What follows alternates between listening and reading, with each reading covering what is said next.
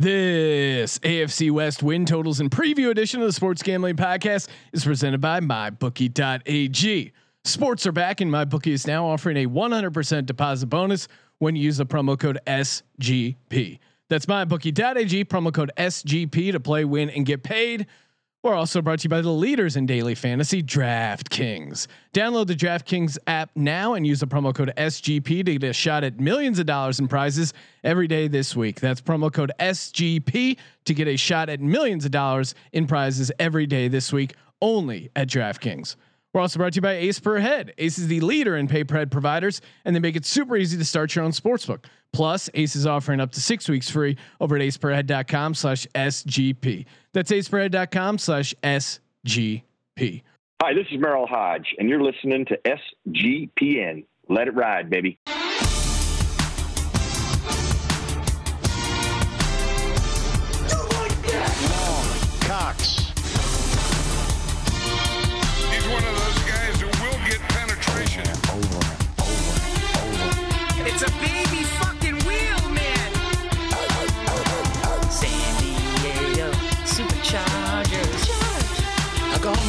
Fucking shine box.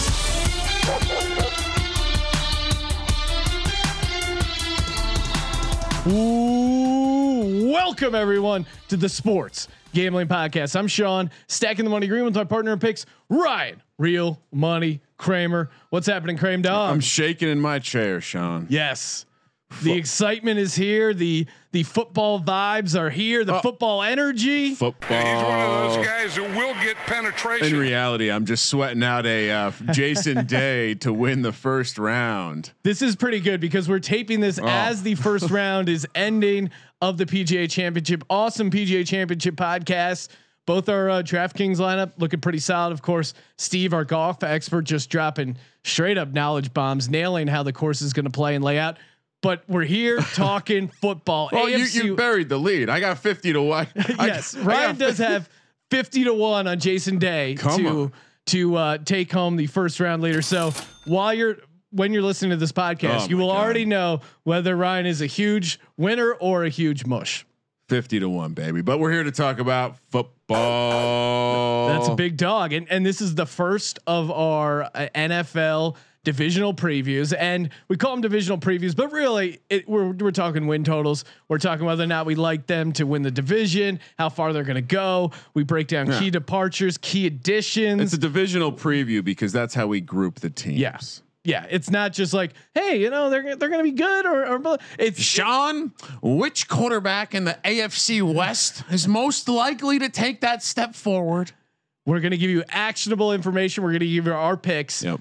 Over under win totals, predictions for the season. I think we contractually uh, have committed to a one one pick one bet per team. I think is what we typically. Yes, and then we throw we throw out a lock, but we go through each of the uh, four divisions. If you're new to the podcast, I think we even are forced to to give you a record. yes, Which, by the way, we haven't touted it in a while, but the schedule uh, predictor or whatever we call it over on sportsgamblingpodcast.com, where you can run through the schedule, it will give you, it will give you the records. I I, I was reminded of this today.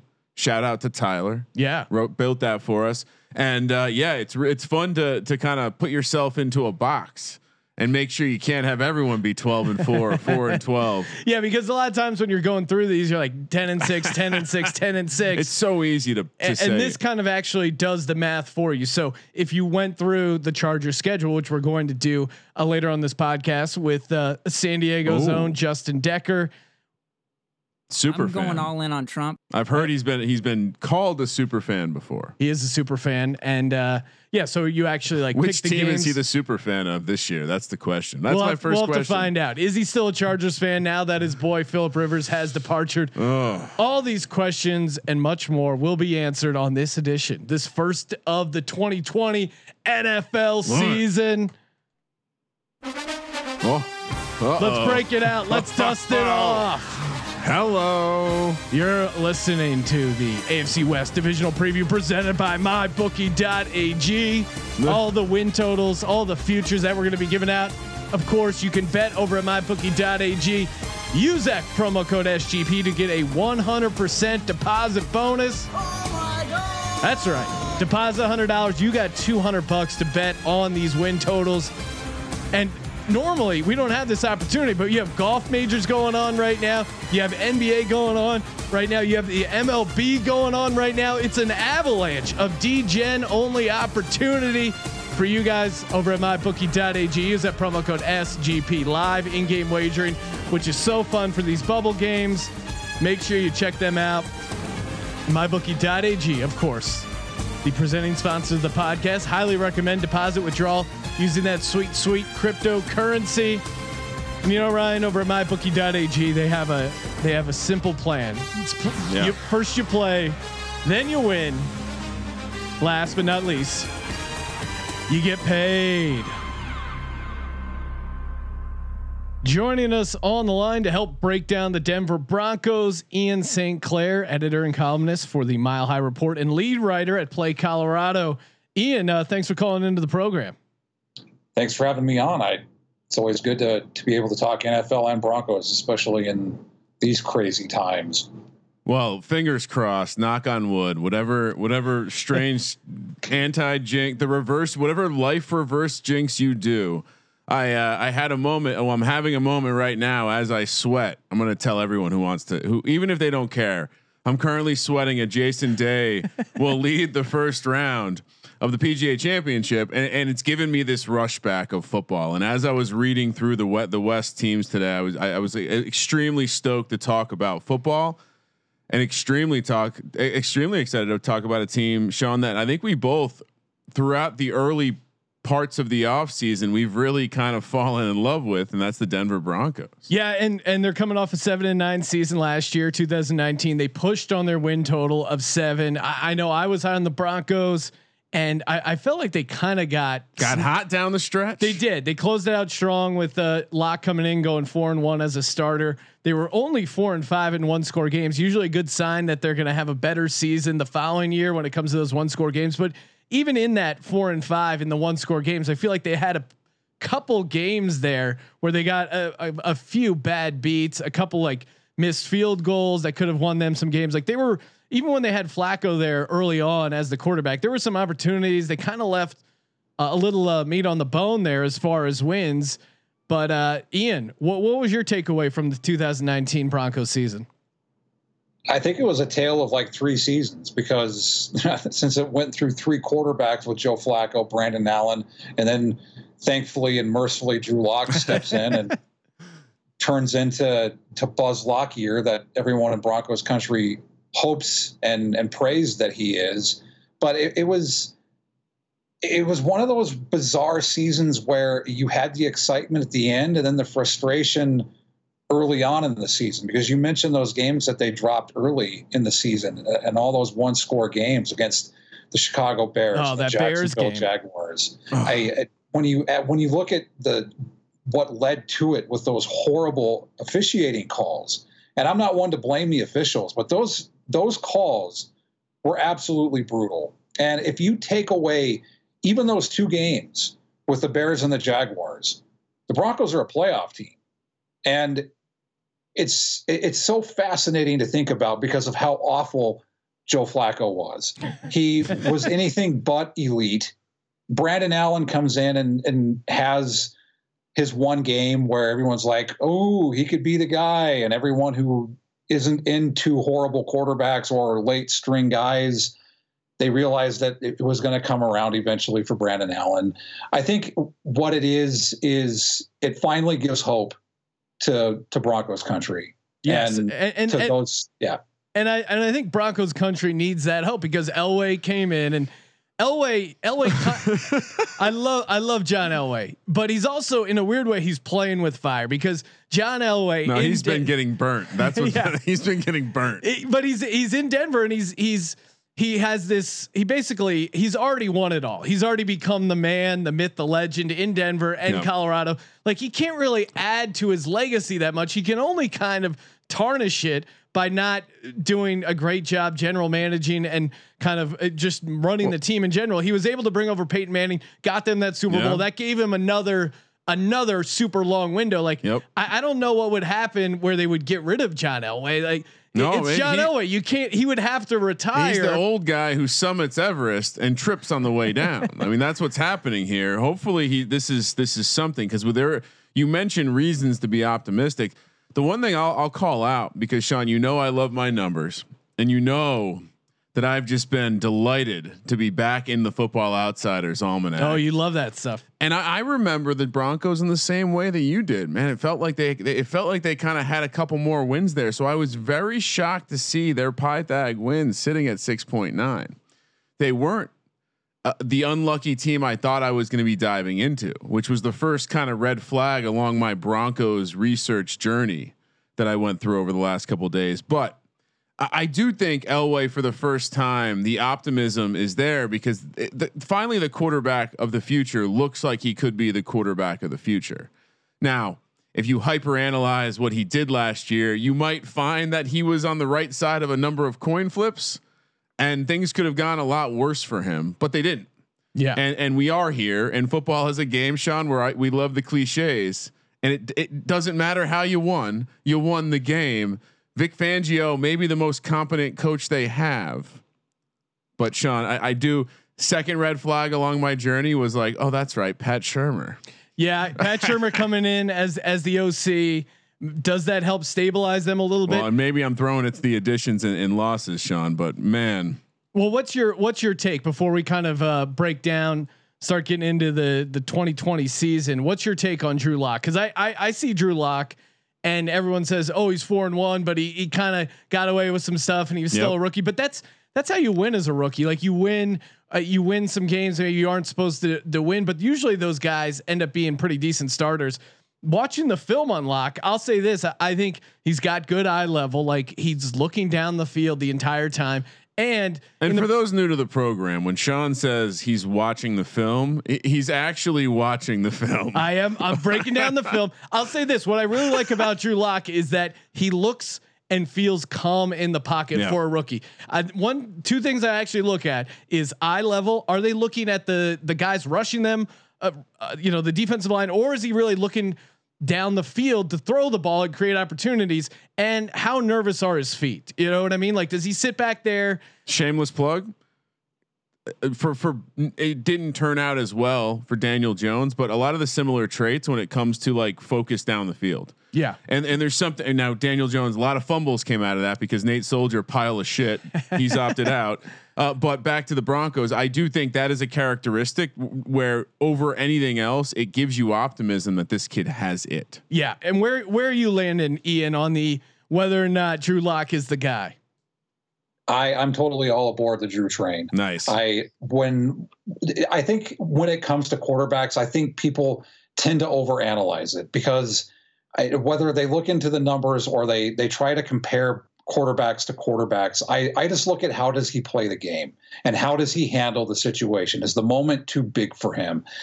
And when I watch Drew Lock, there are some there are some throws that he made and decisions that he made that show that he's not too the, the moment's not too big for him. That that that decision and the touchdown that he threw to Courtland Sutton against the Los Angeles Chargers in his first start, when he comes in and he tells Courtland Sutton, just run a go route and I'm going to throw it to you.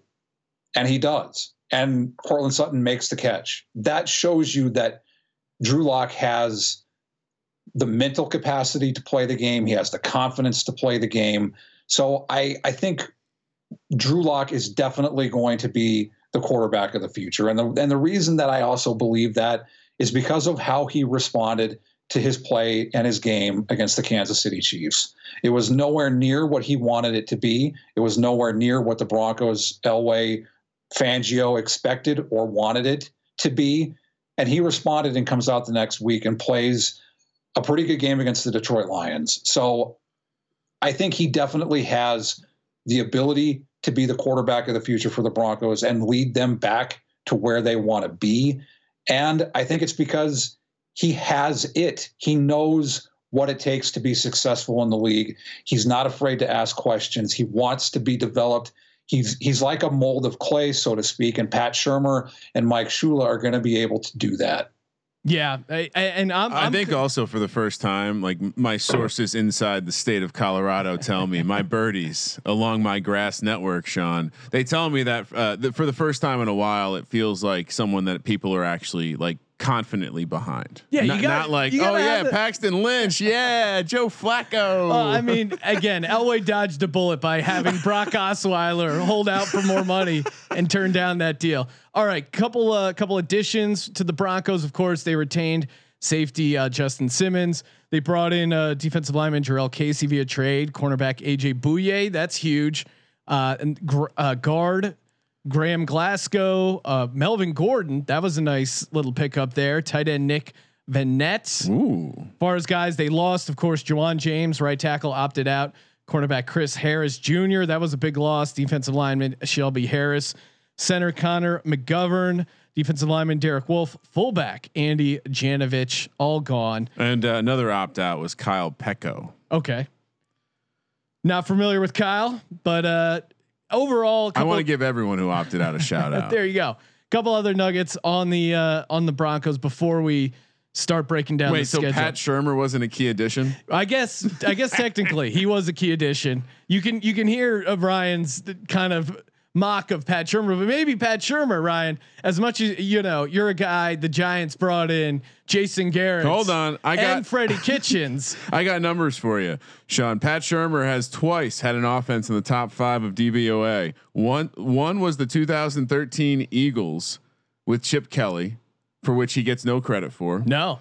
and then the second was the 2017 Vikings with Case Keenum, for which he gets credit for. Very yeah, talented. That's what got him the that's what got him the job in uh, New York. He's had seven offenses finish in the bottom eight, bottom nine in the league, 23rd or worst.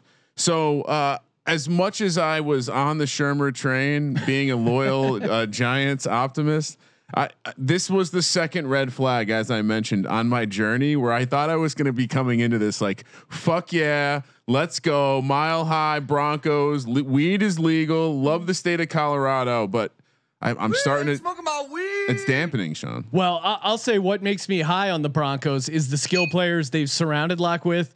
Bringing in Gordon, of Yeah. course. I love the draft picks: KJ Hamler, Jerry Jeudy. I love I love Courtland Sutton. Yeah, Courtland Sut- to add to Courtland Sutton and Fant, like every one of these Yeah. Has a great ability to get yards after the catch, and that was almost some of the knock on Lock was like, well, yeah, he's he's checking down to these guys and they're getting a lot of yards after the catch, but that's perfect for the Pat Shurmur offense, like high completion percentage to these super skilled guys. Um, so yeah, I think the Could offense. I think the offense could get going. As far as the defensive line, Von Miller kind of coming off a down year. Bradley Chubb healthy, he's ready to rip it up. You got Bryce Callahan who uh, who was out 2018 and 2000 or like back to back years, but he's a pretty decent slot cornerback in there. Their defense, even though they didn't have Bradley Chubb, kind of a down year, 13th in DVOA still, uh, strong linebacker group. So I, I think they should be. Uh, they feel like an above 500 team. Any any kind of nuggets you have on the 2020 Broncos season, Ian? I think one addition that I think gets overlooked is John Pagano coming in to replace Brandon Staley, who was the outside linebackers coach for the Broncos and is now the Rams defensive coordinator. So John Pagano steps in as the new outside linebackers coach. That's another veteran on Vic Fangio's defensive staff. And I think when you look at what the Broncos were able to to add, and specifically Jurrell Casey, the fact that John Elway was able to get Casey for a seventh round pick is still mind blowing to me. I think he is going to be the tone setter and a wrecker for this defense because I think the Broncos have lacked an interior presence like Jurrell Casey since Malik Jackson left for Jacksonville after the Super Bowl 50 win. So I think that's what's going to set up this defense, especially Von Miller and Bradley Chubb. And if you haven't seen the videos of Von Miller working out, Yeah. holy crap. He is absolutely shredded. And the fact that he is doing it after testing positive for the coronavirus is another aspect that's insane. So I think Von Miller is going to be on a, on another level in 2020 if they play. And I think it's going to be in large part because of Jurrell Casey and what he does on the interior part of that defensive line. And then offensively, on top of all the additions that you guys talked about with Jer- Jerry Jeudy, KJ Hamler, Albert Okwuegbunam, on top of Noah Fant and Melvin Gordon and Courtland Sutton and Phillip Lindsay, I think Lloyd Cushenberry could be somebody that leads this offensive line. When you add him next to left guard Dalton Risner, you now have an interior offensive line for the Broncos that has the potential to be very good for a long time with Dalton Risner, Lloyd Cushenberry, and Graham Glasgow. The tackles are still a question mark, a huge question mark, especially now that Ja'Wuan James Yeah. opted out and you have still have Garett Bolles. But I think Lloyd Cushenberry is going to be able to develop a rapport now with Drew Lock, similar to what he had with Joe Burrow. And Lloyd Cushenberry talked to the media earlier this week and compared Drew Lock to Joe Burrow with that same kind of personality and confidence. So I, that's one aspect that I'm looking at that I think could be a big a big factor for the Broncos. Yeah, I mean, you you nailed it, right? It's the tackles that's scary. I mean, Bolles and his 13 holding penalties last year. Uh, now with with the opt out, he's definitely going to go from maybe a guy that could have been competed out of a job to a guy that's going to have to be back out there. Although he did pretty, he actually improved in the five games when Lock came in there. So perhaps it helps to have a quarterback that can move around a little bit. Um, Lock impressive against the blitz, Sean. Uh, very impressive. One of the better. Yeah, quarter- he's he he's not like a true scrambler, but he slides and evades pressure pretty well. The only other nugget I had, which is I, I one of the stats that I tend to look at. Uh, I don't know if I've, always called it out, but red zone defense. We we like those defenses, uh, and, and this is this is an explainable red zone defense, right? You have a a defensive coordinator that plays a certain style, and I think uh, Ian nailed it. Jurrell Casey makes this defensive front completely different. Chubb and and Von Miller are going to be absolute dynamos this year, and I think that that red zone defense we we know defense tends to be more variant year to year. And what, what did you did you call out the defensive ranking last year Sean? Because it wasn't it wasn't all that bronco-y uh where 13th in DVOA. there you go. Number 2 red zone. Yeah, number, number 2 huge. red zone DVOA defense which gives me a lot of hope that that is going to regress back towards being an elite potentially top 5 defense and when you look at the narrative of Vic Fangio being the coach, and maybe Pat, to your point, Sean, Pat Shurmur's ultra conservative, don't let the ball hit the ground offense could be perfect, tailor made for this. For these yards after catch guys. it's, but it's the, it's, I, I, I'm a Giants fan. I just watched Pat Shurmur with enough skill positions, with guards and, and, and a decent center, and the tackles weren't there, and that was a problem. And, and so I worry about that. I worry about that with Drew Lock. I worry about the sample size expanding with Drew Lock. We've seen five games. We know quarterbacks tend to have that, especially the ones that have that early peak. It tends to come back as the game tape comes out. And the last thing I'll point out before we get to the schedule, Sean, they project to have the third hardest schedule by by DVOA. So you know, perhaps this team, this is one of those things that you're going to hear me say a lot this uh, this this offseason, Sean. But perhaps this is a team that could get better and not necessarily regress positively in the wins column, if you know what I mean. All right, let's do it. Let's. But there's let's only way to do schedule. this. So the, the over under this year, last year they were seven and nine. They pushed the win total of seven. This year, Sean, they are at eight. Even juice both sides. Eight plus eight hundred to win the division, plus twenty five hundred to win the AFC, and plus four thousand to win the Super Bowl. Forty to one, Sean. That that might be steep enough for you to dabble in that action. All right, Sean. This is the staple of the preview. We're going to go through the schedule, four games at a time. First four for the Broncos. Tennessee on Monday night opener. I think they the Giants and Steelers are there too, so that that'll be a fun little night. At Pittsburgh, Tampa Bay at home. At Jets on Thursday night. Short week there on the road. Sean, I'll, I'll throw it to you first. How, what do they what do they come out of that stretch with? First four games again. I, I think the Broncos, especially because they're at elevation. I think conditioning will be at a premium, especially to begin the season. And and we love taking the Broncos first two uh first two games at home, or especially in the first two weeks if they're at home. They- I love oh, them. Week one they're at home, and week three they're at home against the Bucks. Yeah, I love both those spots, and I think they're able to probably take down the Jets. I'm going to say they get off to a very good start, three and one. Ian, Oh wow. what do you what do you have them doing in those first four games? I actually think the same way. I think the fact that they're able to get the New York Jets as their Thursday night game after playing Tom Brady and the, and the Buccaneers at home, I, I think will will benefit them. I, uh, but the Broncos always struggle when they go to the East Coast. So I think one way that'll help the Broncos is it's not going to be an early game because whenever they play at 11 a.m. Mountain Time, or yeah, 11 a.m. Mountain Time, they struggle. So I think that will help them. I think they I think they do start three and one. I think that that Pittsburgh game will be very interesting. Um, I don't think that they're going to come out of Pittsburgh with a win. So I, I I do think that they will start three and one though. Kramer. Uh, you know, I, I like the angle. I just I think they drop both road games. I, I think the Jets might. uh they, the Jets might be a team this year, Sean. I'm starting to starting to turn turn the tide there. I think we're still pretty optimistic. I'm two and two in the first four. Next five at New England, Miami at home, Kansas City at home. Week eight they have their bye. Coming out of the bye at Atlanta. How say you, Sean? Well, this is interesting because they they got the bye in there as well. Uh, the Pats always are going to be tough. Dolphins at home, that's an interesting one. Chiefs, that's that's just. I mean, it's the Chiefs who are still pretty dominant. I think with the bye in there, I, I like their chances better in Atlanta. So I'll go I'll go two and two here in this four game stretch. Ian, what do you what do you got for this this four game swing? I, I think that game against New England is going to be very interesting since basically every single member of the Patriots is opting out because I think Bill Belichick wants Trevor Lawrence. Um, I like I like that conspiracy theory that people are throwing out that Bill is somehow like uh, you know the the ultimate puppet master behind the scenes, encouraging the opt outs to tank the season and, I and do get like Trevor. it. Well, I mean, if you're going to cheat to win, why won't you cheat to lose? So He's doing Um, everything he can.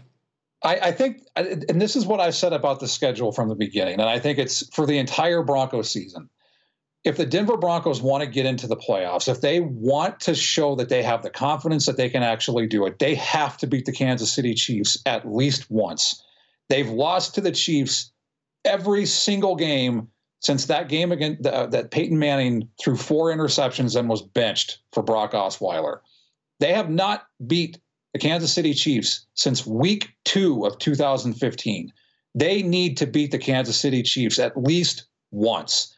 And I think they need to do it at home because they're they never play well in December at Arrowhead Stadium. So if the Broncos really want to make this a season that turns the tide, they have to beat the Chiefs in week seven. I'm not sure if they will. I think that they will come out of that that little four game stretch, including in Atlanta. I think they'll be two and two after those four games. Yeah, and I, and I would say I, I'm optimistic that uh, they, you know, New England. It's such it's such a wild card at this point with this New England. It's going to be hard to pick a lot of wins because, as you're saying, they're essentially pushing their chips to the side of the table. They're not pushing them in the table. They're not taking them home. They're just pushing them to the side. But when you really look at this list, none of these guys moving the knee. I, I don't know. I'm gonna. I'll stay. You know what? I'll be optimistic because I I do want to like this team. I'm excited about the players. I'm excited, uh, and I'm trying to. Maybe it's the fantasy thing, Sean. Maybe I'm getting ex- too excited about these guys from a fantasy perspective. I'll go two and two. I'll go two and two as well, Sean. Next four at Las. It still looks funny to see Las Vegas at Las Vegas. Chargers at home. Saints at home at Kansas City. Boy, Yeah, now this is interesting again for a number of reasons. The Saints, will Jameis be starting by then for the Saints? Because the Saints. This is when you want to play the Saints, right? Late in the season, outdoors, uh, end of November here. That's certainly going to be a cold game, and that's the that's the type of matchup you want against the Saints. I think they, man, it feels like they got to win at least one of those three division games, if not two. I'm gonna, yeah, I I, I still think maybe I think it, that's. Uh, I'm going to go two and two. I'll I'll, All I'll bury the lead. You go. You're going two and two. I'll make. I'll go crazy here. I'm going to say they go three and one in this stretch.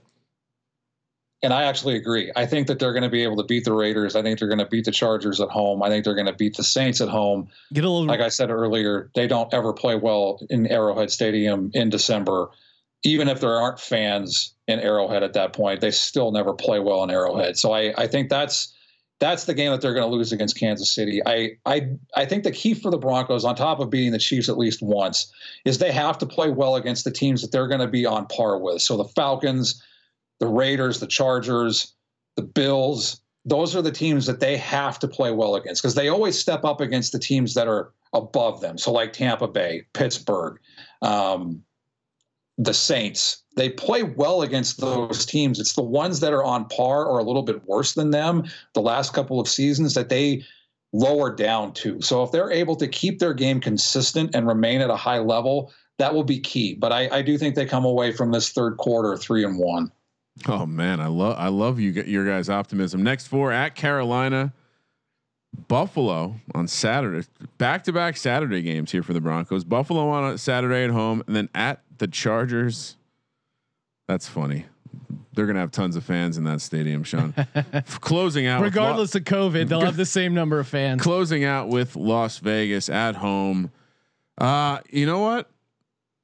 I, am gonna this. It's only fitting that I'm gonna go two and two. I'm gonna I'm gonna do it again, Sean. Two and two. I, I think I'm riding this one much, out. Eight as, and eight. As much as I'm optimistic about them, I think if if I had them going, uh, what two and two here, that would be ten and six. If, I, am gonna say one and three. I, I think things Ooh. get a little wonky for them late.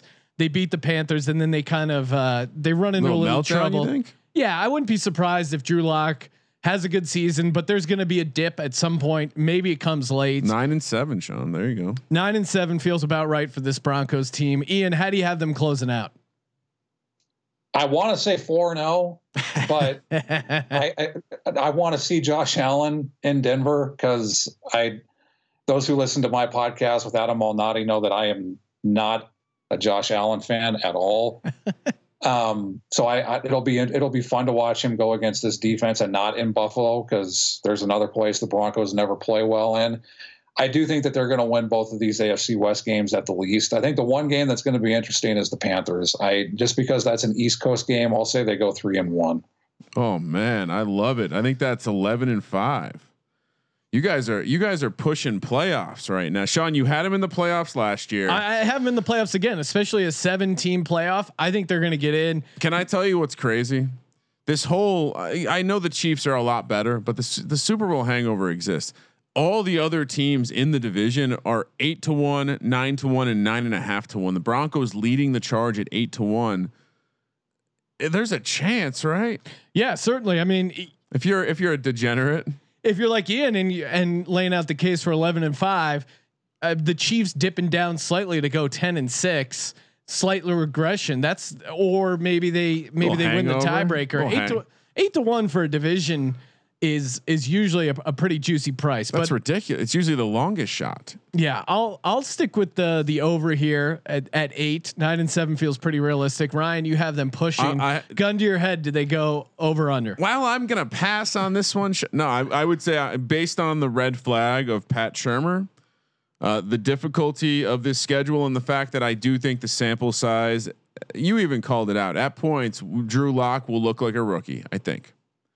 And I think the not having because we didn't see that top level talent uh, uh, at the tackle positions could be the reason why. But I think there's enough talent around him where he's this is going to be a classic high variance team. You know, Vic Fangio is going to have that defense ready. The offense is going to be all over the place, and they're gonna they're gonna. I get.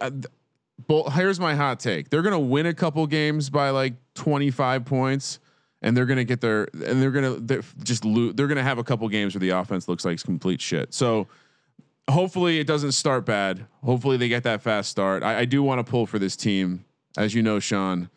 We we uh we both like the great state of Colorado. Great state. So Ian, you got them going eleven and five. Are you? If you're a if you're a gambling man, would you take uh, any action on them winning the division at eight to one?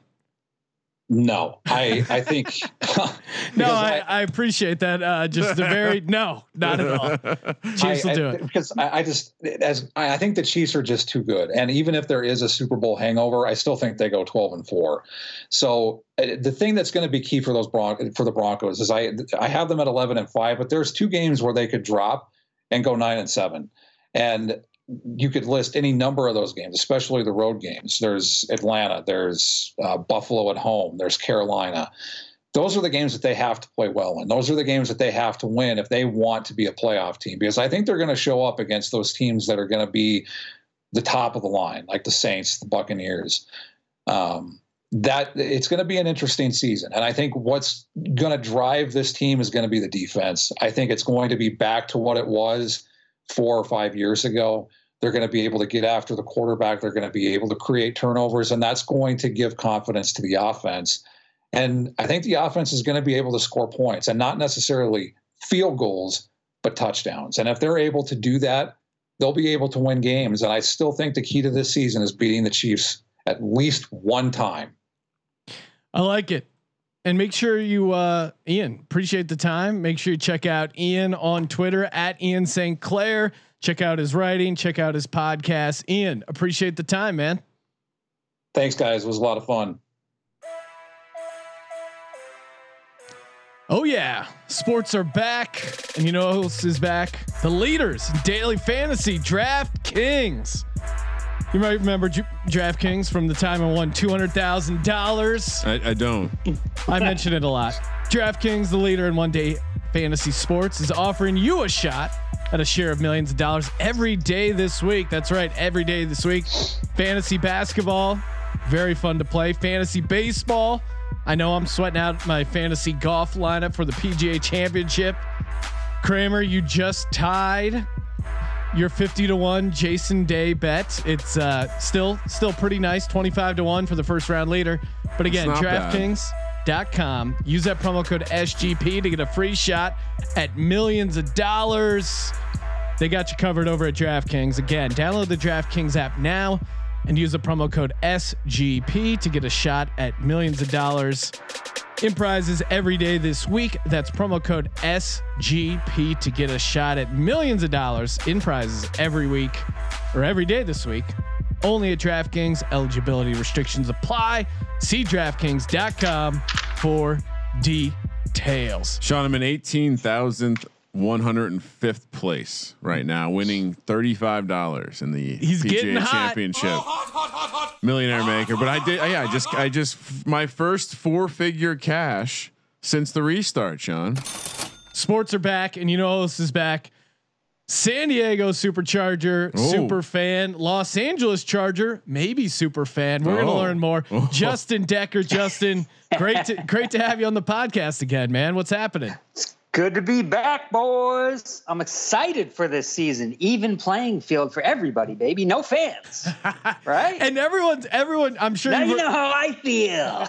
I've heard. I'm, I bet you've heard the joke a million times already about like the Chargers have already been preparing for this, but truly, this is the oh, season yeah. of all seasons for the Chargers. Do you think it's gonna gonna right. help them out on the field? Hey, oh, of course it is. Look at, I mean, look at their stats. And Melvin Gordon made that joke, by the way, as a new member of the Denver Broncos, and it kind of hurt. I'll be honest. Hey, and I, I it- have it's the uh, got to. I mean, Decker, ha- Decker, real quick, to. real, we can't Yeah. stomp on this because we, I, I, I actually have that quote where Melvin Gordon mm-hmm. says, "Bro, we Ooh, didn't." it hurt. So he was basically he was asked about the potential of playing in empty stadiums. He goes, "Bro, we didn't have fans anyway." Well, Hmm. he didn't. He didn't know about you, Justin. He didn't know about your love of the Chargers. you've always, It's real to me. you've always thrown this Yeah. out there. You've always, you've always said it, uh, and and it's actually being put to the test. You said, "I'm going to follow the Chargers until Philip Rivers leaves or retires." He left in free agency very unceremoniously to the Indianapolis Mm-hmm. Colts. Chargers.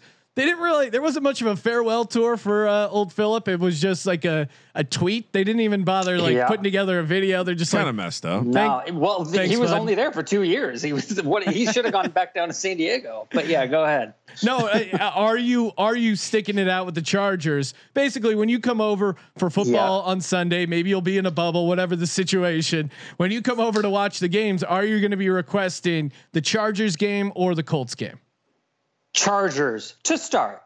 Here, here's what it is. Well, hold on. Let me when it first happened, I didn't even have a question. I, I just thought I am a Chargers fan, no matter what happens. That was not even in my mind. The good thing about Philip Rivers going is now I have a second team, boys. Like I, I'm I'm following the Colts. I'm stoked about the Colts. I will be following the Chargers, and if they drop off, then and the and the Colts are in it, then I'm going to say put the Colts on. and I just, You know what I mean? I just took off my very awesome sports gambling podcast sweatshirt to reveal my Mm. bright orange. I stand with you, Decker.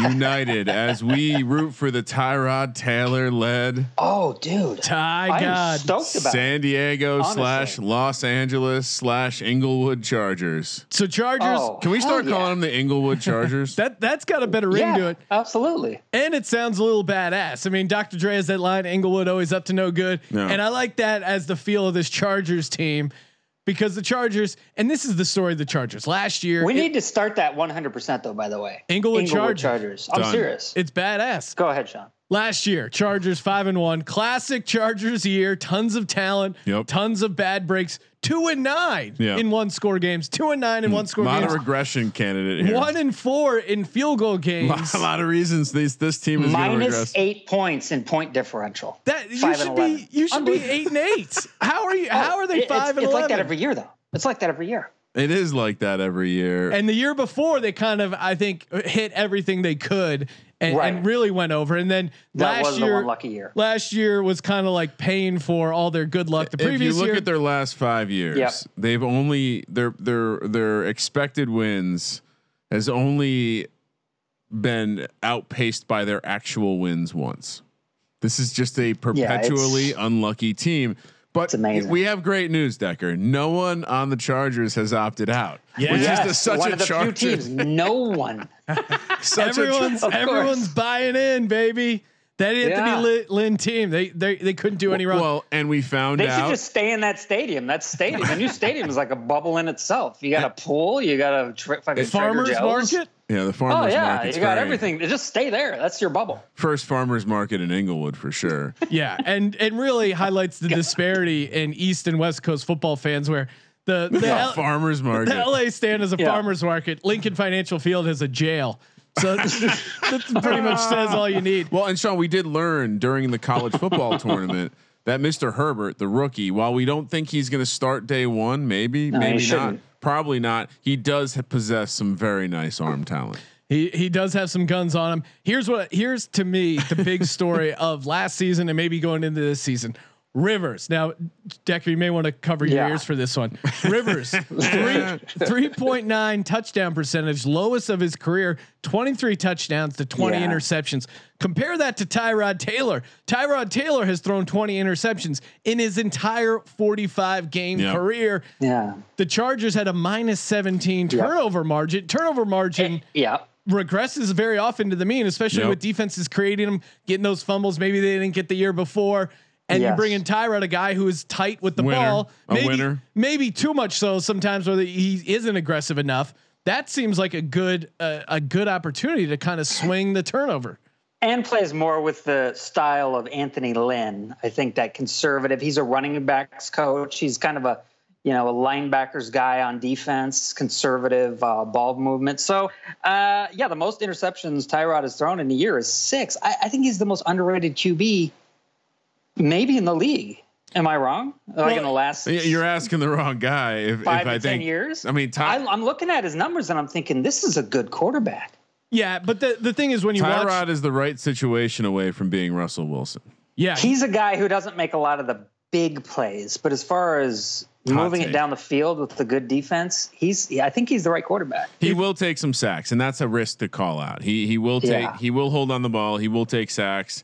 We, I, I would expect that to be a, the, maybe a problem with the offense. Yeah, and that that mm-hmm. is a big red flag on offense. I love their skill players. I mean, Keenan Allen, love him chirping online. Hunter Henry, we're high on Ekeler, high on fantasy wise. you got yeah, Mike Williams. And like- if you look at the numbers, Philip Rivers really was gravitating towards the short passing game last year, and mm-hmm. that doesn't exactly jive with what Mike Williams, Hunter Henry, and some of these guys do best. So now that you're unlocking these other pieces to your offense, Sean, of course, I called out Hunter Henry as my number one fantasy tight end this year.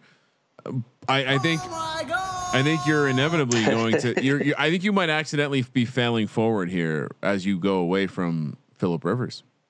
yeah, and and certainly bringing in a guy like Tyrod Yeah. who who should be a little tighter with the ball. The O line is a huge worry. It's still unclear who's going to start at left tackle. No, I don't think it is. But but if yeah, you're right about left tackle. It's going to be Sam Tevi, but and that's a question mark. But they also they got Trey Turner, five time Pro Bowler, and uh, Bulaga from the Packers. So their offensive line is good except for left tackle. I know it's the most important, but maybe Anthony Lynn has something up his sleeve Mm. because he got a mobile quarterback. I don't know if most of his sacks came from the blind side, but he's still got a, some athleticism. I don't know. I mean, Well, I, I think if left tackle is a worry. I think if you're Anthony Lynn, you run a lot of 12 personnel where you bring in Hunter Henry and then bring in one of the backup tight ends that's more more like blocking based and and give and give that 2nd tight Uh-huh. end some help and and chipping the defensive ends I on the still left have tackle. Virgil Green, veteran. Yeah, like uh, bring in Virgil Green and 12 personnel, but the defensive side of the ball, I mean, you got to be just jacked about this Oh. defensive team. Bosa and Ingram uh, combined Oh, for I- I- 119 I, was looking at the pressures. secondary, boys, and I was trying to think who has a better secondary. I honestly, I don't, I don't know. Sean, you wouldn't be. I mean- uh, you'd be surprised, but I have numbers to talk about this exact topic: the secondary. Last year, Yeah. what happened? Predictably, this team didn't blitz a lot. I don't think they, they have not blitzed a lot. I think they've been the the least blitz happy team in the league the past two seasons. Uh, yet last year, even though they're not blitzing, they still sucked in pass coverage, 24th in DVOA against middle and deep passing routes. The pat, the linebackers. What gives? Well, one, Derwin James. That dude's a boss. He wasn't on the field. Slipped on a screw, wasn't He- that? he's very Chargers like way uh, for that for that to happen, but he's back. He is an absolute game changer. And then uh, the, uh, the other uh, guy that was a liability, a guy that I think you liked, Decker, and that was Thomas Davis. He's just not a guy that's going to cover sideline to sideline anymore. So who do they bring in? yeah, The rookie Kenneth Murray, an Kenneth Murray absolute is the X factor. an absolute sideline to sideline guy. And the last piece of this, what better, what better way to lock up your your woes at defending the pass over the middle than bring in the best slot cover corner in the league, and that's Chris Harris. So Yeah, I think while Yeah. people people will get lost in the whirlwind of of, of the of people analyzing if the Chargers offense is going to get better or worse with Tyrod Taylor slash Herbert. When in reality, I think there's no way it can't get better because Philip Rivers was real trash last year. Sorry, cover your earmuffs, Decker. no, he was. Yeah, on the But deep but the real too. the real reason this team gets it done. And again, Sean, what what was I telling you about the Broncos? Second in red zone defense. That's promising. Well, you know where the the Chargers landed in that one? And you already called out all these reg- other regression candidates, but you know where the Chargers landed in the red zone defense last year? Where do we got him at? Third. Really? Is that correct? No, I'm sorry, 32nd. Okay.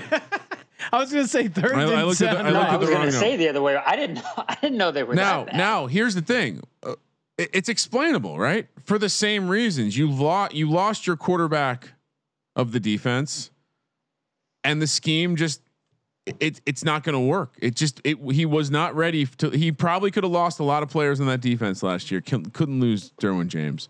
So the 32nd is a it is explainable. Still a little scary because that's that means you were the worst. I didn't Yeah. know they were that bad. Honestly, that didn't uh, pop out at me. As Ra- the issue. ra- rapid Just fire. the linebackers. rapid fire additions and losses. They bring in a tackle Bryan Bulaga, uh, Try Turner, or maybe Trey. I mean T R A I. Come on, help me out. here. Trey, Yeah, I'm gonna but- say try. all right. Sean, Trey is, sounds right, but one. Uh, I'll- that's not a that's not a way uh, you should spell a name. Uh, Chris Harris Jr. like we talked about. Linval Joseph. That's another uh, nice little add to the D line. Losses. Lost me Bane. Russell yeah. Ok- Russell Okung has got to be uh, excited about Bitcoin's soaring price right now. Rivers, of course, Melvin Gordon, uh, safety Adrian Phillips, and then Thomas Davis, who lot was of kind old of more of a liability. They're they're turning the leaf. They're getting some young guys in here. I like what they're doing with the draft picks.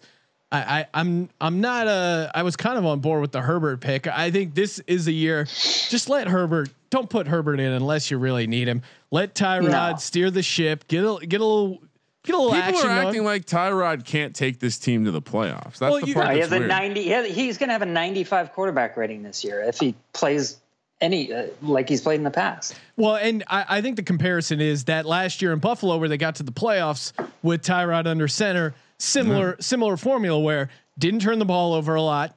Uh, you know, defense was solid, and the offense was able to matriculate the ball down the field and, and get a, get enough points to s- keep you in the game. And the skill set he has on offense is much better this year than than what he had in Buffalo. I think the Buffalo line was a little bit better, but I I think that can even out. And They, they should be competitive. I'll say the Yeah. one one thing that Tyrod I, I think has the potential to to unleash this year is he he throws a very nice like high deep ball. He throws a really nice lofted deep ball, and when you have big time receive big tall receivers like Hunter Henry, Mike Williams, I, I think we're gonna see. I've kind of talked myself into Mike Williams in fantasy this year as well because I just think he he matches Tyrod's style well. Oh yeah, And, uh, Deshaun or uh, uh, what's his name at um, Deshaun Watson called him a top ten receiver, but you know, obviously Clemson guys. But I mean, I, I, yeah, he doesn't get the ball thrown enough to him on those those jump balls. I think Mike Williams is finally going to break out. Kramer, let's do it. Let's let's uh, break down the one Chargers last thing schedule. I wanted to throw out. You you nailed some regression reasons, and uh, I'll, I'll throw out a crazy one. They only recovered of the 15 forced fumbles that occurred man. while they were on defense. They only recovered three.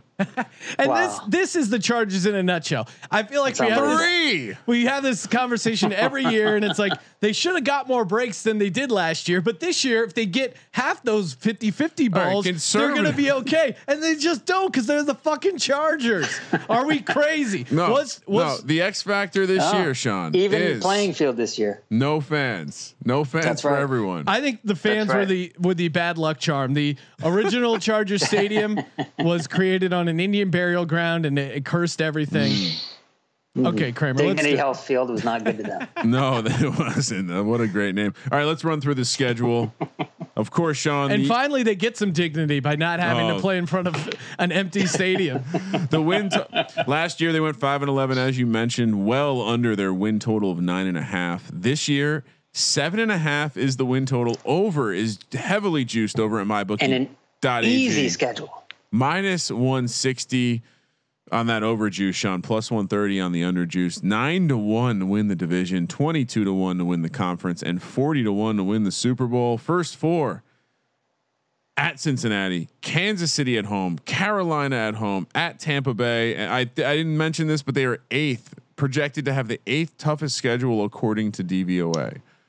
Oh, that can't be right. This is an easy schedule, isn't it? Decker disagrees. All right, first four at Cincinnati, Kansas City, Carolina, at Tampa Bay. Decker, what do you got them going after those first four? I got two and two. I got wins uh, at Cincinnati and Carolina, and they always lose to Tom Brady, so they're going to lose at Tampa. Yeah, I, I feel like two and two is a good call here. Maybe they sneak one out against the Bucks and lose against the Panthers, or vice versa. But two and two feels pretty reasonable. Oh reasonable. God damn it! They're three and one. What? You're crazy. Oh, So you so you have them just losing to the Chiefs? I think they start off three and zero. Oh my god! All right. I think they start off three and zero and then drop. A Oh couple. man, we gotta we gotta bring this soundbite back when you're picking them to win. I love Tyrod, man. I'm all in. Me and Decker are going to be. I'm going to Oh, get a oh, jersey. Let's get some Tyrod jerseys, bro. Oh, I Next for up. sure will. At New Orleans on Monday night football. That's a tough spot after the back-to-back road games in the Yeah. NFC South. Jets at home at Miami, Jacksonville at home. Decker, what do you got for the next four? This is, I mean, I think this is the e- the easiest part of the schedule. They go three and one, just with the, I mean, the Jets, the Dolphins, and the Jags are going to be bad. This So defense they're going to lose good. at uh, New Orleans.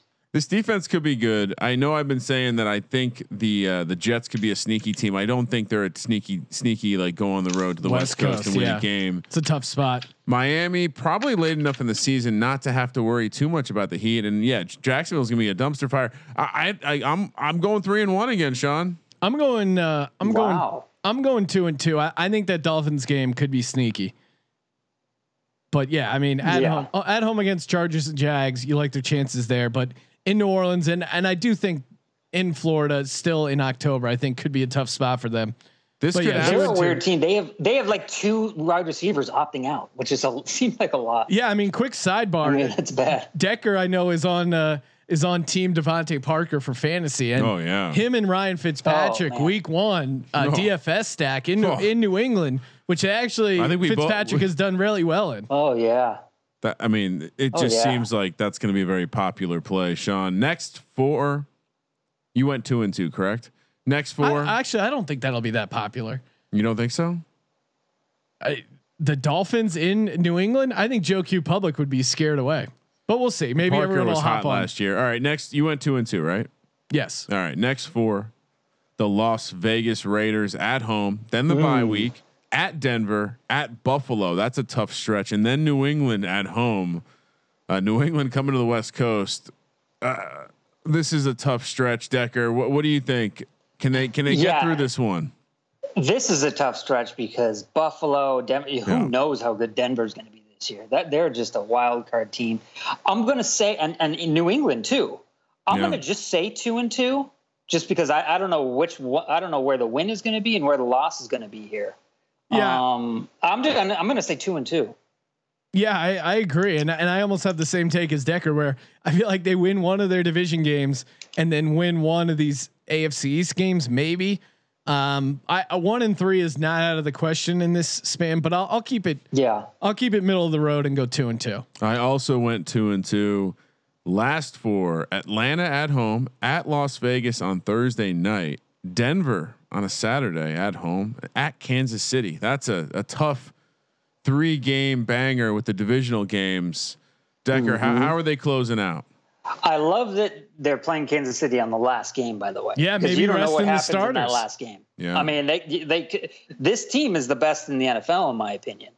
If they get that last game where they need it, get a ninth win, get in, I'm going to say two and two just because of that wild card. But I mean, if if anything, I think they can win versus Atlanta and Denver there. So I'm going to say two and two. Uh, that has me finishing nine and seven. And and you also have the X factor of the Raiders season could be well over by week 15. Yeah, I Uh, think that's a possibility. You know what? We need. This is a show that off. I, rarely do I go down the hot take, oh, hot, hot, hot, the hot take road to the hot take cul-de-sac.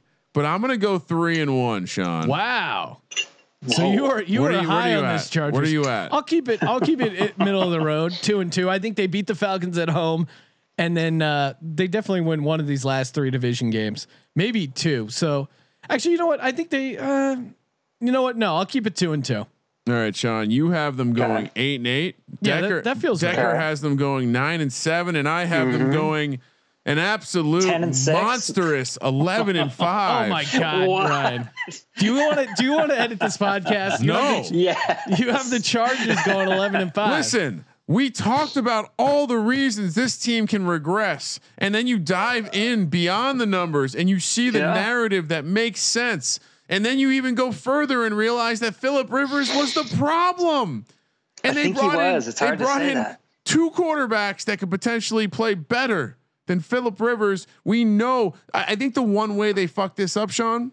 Excuse my language, Decker. Wow. Yeah. Seriously, dude. Uh, I think they the way they screw this up is if they rush Herbert out there. There's no Big mistake. now. I, we could be wrong, and Tyrod could look absolutely washed. But I have a- And a he's not going to have a preseason game either. I have a feeling You know? Tyrod's going to operate pretty well in this kind of offense. I think uh, he he's gonna he's gonna completely uh, excel with Hunter Henry. There's going to be a good rapport there. Tyrod And is Austin also Ekeler. Ekeler is the perfect kind of quarterback. Uh, Tyrod throws one of the nicer, like lofted swing passes. Anyway, I can go on and, and on on Tyrod. Eleven and five. I'm obviously liking the over. The juice is Wow. 160, which feels silly, but why why not take a little on that nine to one All right. on this team? Oh, to- yeah. This defense. I love it. This defense could be stacked if they get the linebackers, if they keep the linebackers Yeah, I mean, it- healthy. it- Very it- thin. If Kenneth can really help them in that that mid range pass coverage, I, I think that could be huge. But for them. Derwin James again, you can't Yeah. replace. You don't replace guys like Ed Reed, Earl Thomas, Derwin James. He's that level. And when you have Bosa and Ingram up from front, and you bring in a guy like Chris Harris, like this could be the best defense in the league. Sean, it could be. it Well, would only be fitting for Philip Rivers. they could lead. have the best secondary. I'll- I could say that. All right. certainly the best DBs for sure. All right, Decker, appreciate you calling in. Uh, we're gonna let you go, but before we do, uh, All right, boys. I think we got I think we got to hear you sing the song one more time. Football is back. Just give us one San Diego Superchargers song. San Diego Superchargers, San Diego Chargers, charge! Inglewood. There we go. I love it. All right, Decker. Inglewood, baby. Thank you, and good luck to your Inglewood Chargers. All right, guys. Take it easy.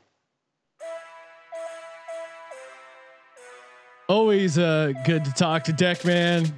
You could hear the excitement in his voice. Why, Kramer? Because football is back. Sports are back. And hey, it's it's a great time to be a sports fan. Even better time to be a bookie. That's right. Instead of just betting, why not start booking your own action? Well, you know, help pay for your bets. Take some take some action uh, yourself there. Ace per head helps you get going. All you got to do is go to aceperhead.com slash SGP. They get you six weeks free, up to six weeks free over at aceperhead.com slash SGP. Top notch customer support going 24 seven. Some of the sharpest lines in the industry. Again, you don't need to know how to start your own sportsbook. You don't need to know how to set up a betting website or even what to set the lines at. Ace takes care of all that heavy lifting for you. Very easy to use, great customer service. And again, if you go to aceperhead.com slash SGP, get up to six weeks free. Kramer, talking Kansas City Chiefs. Oh well.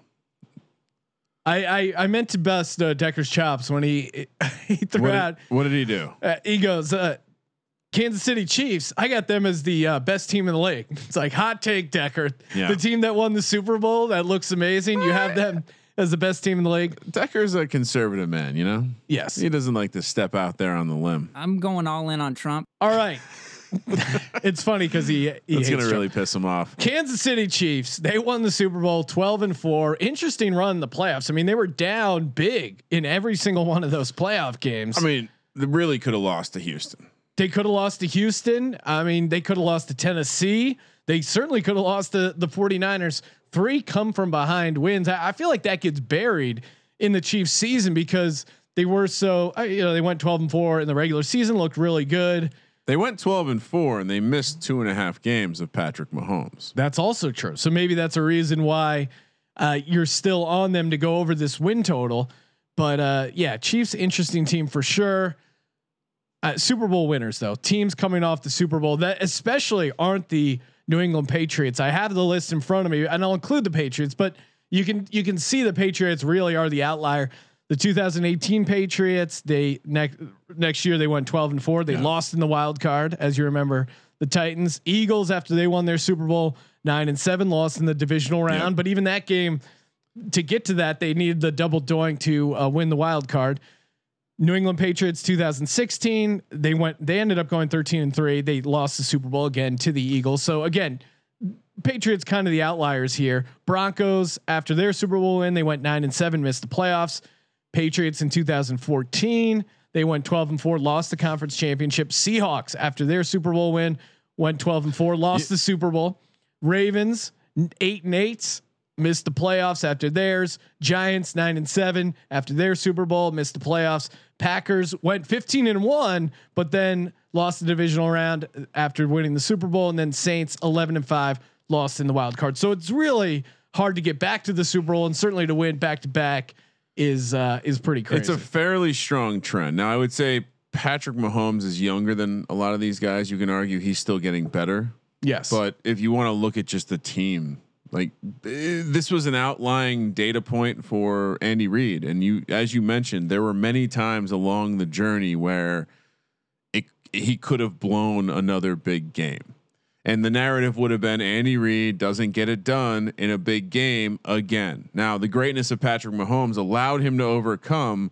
But I don't think you planned for the outlier, Sean. no. And when you then sprinkle in the fact that the Super Bowl hangover is generally real, and, and it's hard to not just from from a pure like just principle of you have to. Re- I think you have to fade this team this year. I think I, I, Uh, uh, certainly a little bit. I mean, I certainly came into this exercise w- with as little bias as possible, but I, I had an inkling that I was going to be glass half empty on this team's versus. I mean, there's just so many dynamic moving parts where the whole thing could come collapsing down very quickly. Well, and they still are relying on that high-powered, high-volume passing offense. I, but but Mahomes is really kind of unprecedented through Yeah. 31 regular season starts. He's great. Mahomes ranks first all time in passing touchdowns, 76, and adjusted passing yards per attempt, 9.2. Again, yards per attempt is a pretty good trend when you're looking at breaking down these uh, these quarterbacks. And they're still super dynamic at the offensive skill position. I mean, Tyreek Hill, Sammy Watkins, Travis Kelce, Mecole Hardman, and Hardman could be poised for that second year jump up. I mean, they always have a good special teams, and they've had they had the last three years. Well, and also five. again, and we'll get to this when we when we get to the Las Vegas Raiders to close things out for the divisional preview. You can overthink this a little bit, and if Yeah. you still have a really good head coach and a quarter a really good quarterback, you're gonna be in the mix. Now, their their win total is comically high, and the expectations are comically high, but they're still going to be a very competitive team with Patrick Mahomes and with Andy Reid. I mean, that's why they gave him half a billion dollars. Hey, if we got Andy Yeah. Reid and Patrick Mahomes, you got a chance to be in the mix for the Super Bowl. And I and I think the, the, some of this too, some of the pricing on the Chiefs is also the fact that the Patriots aren't there anymore. And I, I think the co- conventional wisdom is that no one is going to step into that void as one B or the other alpha in the conference. Well, and but really, the Ravens seem like a team that would match up perfectly against the Chiefs in the playoffs, and we didn't get to see that matchup. But really, the Ravens, I, I think, have that team that that's We how you saw the matchup in the regular season. Yeah. when the Ravens, co- I, I think they did they cover the spread or did, did they get backdoored? Either way, they were able to move the rock on the Chiefs. Well, and how do you how do you beat the Chiefs? You keep the Run the ball out of Patrick Mahomes' hands, and that's what the Ravens are great at doing. So I think Ravens in the AFC they are kind of the legit contender there for the for the Chiefs. But again, the the Ravens also had like the perfect regular season last Yeah. year, so they're due to regress a little bit. Interesting. I'm already looking at that game one. The Texans getting 10 points in Arrowhead. I mean, I'm not going to make my lock, but I already bet this over at mybookie.ag It's too big. promo code SGP because uh, one, I mean, this Texans team was just in their last game was in Yeah. Kansas City where they were up big on this team. Now, granted, they lost DeAndre Hopkins, but that certainly isn't, in my mind, enough to shift the line three points. And to me, that the Chiefs being 10 point favorites, that factors in a home field advantage. Are they really going to have that without that sea of red faced Kansas City there, Chiefs fans? There are a handful of teams that I think you have to ad- adjust your handicap, and obviously you'll you'll see as games play, but you have to adjust the handicap of teams that had the plus home field, and it's almost an inverted thing. The I- teams like the I- Seattle Seahawks, the Kansas City Chiefs, uh, the team. I, I you you could even argue a, a team like Philly. Yeah. Um, it certainly is is neutralizing when you when you stand when you sit in a stadium like like the, the new Giant Stadium or or some of these just or even the Cowboy State like these corporate centers that now they're just going to be empty well, and, and it levels the playing field because it's not you don't have these fans on the field you don't have this intimidating atmosphere and and I think more so than most sports it's going to affect the game uh there there's a real thing there so well, and, and to that point, a lot of reasons why you might want to fade the Chiefs especially with the Chiefs because they're coming off that Super Bowl win. Literally, Andy Reid has a full belly. Like he finally had that hunger satiated of getting that Super Bowl win. And now Patrick Mahomes, giant contract, half a billion dollars. Yep.